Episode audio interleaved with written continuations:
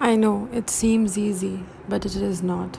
Showing everyone that you don't really care, throwing tantrums all around when all you do is care, not knowing what to do and what not, all the emotions flowing at once, begging for someone to understand that you're not just another lost one, your innocence being slowly stripped away, the world breaking your shell to pieces forcing you to see the reality, introducing you to evil and vanity.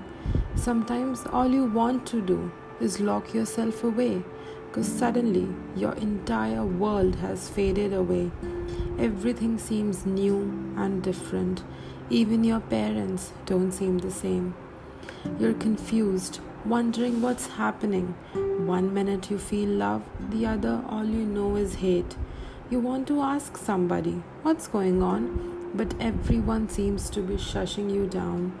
There are so many restrictions, all the rules and regulations you didn't know exist. Everything about you is scrutinized. Even your intimate feelings are not spared. Your entire life feels like a haze, and you feel like you're in a daze.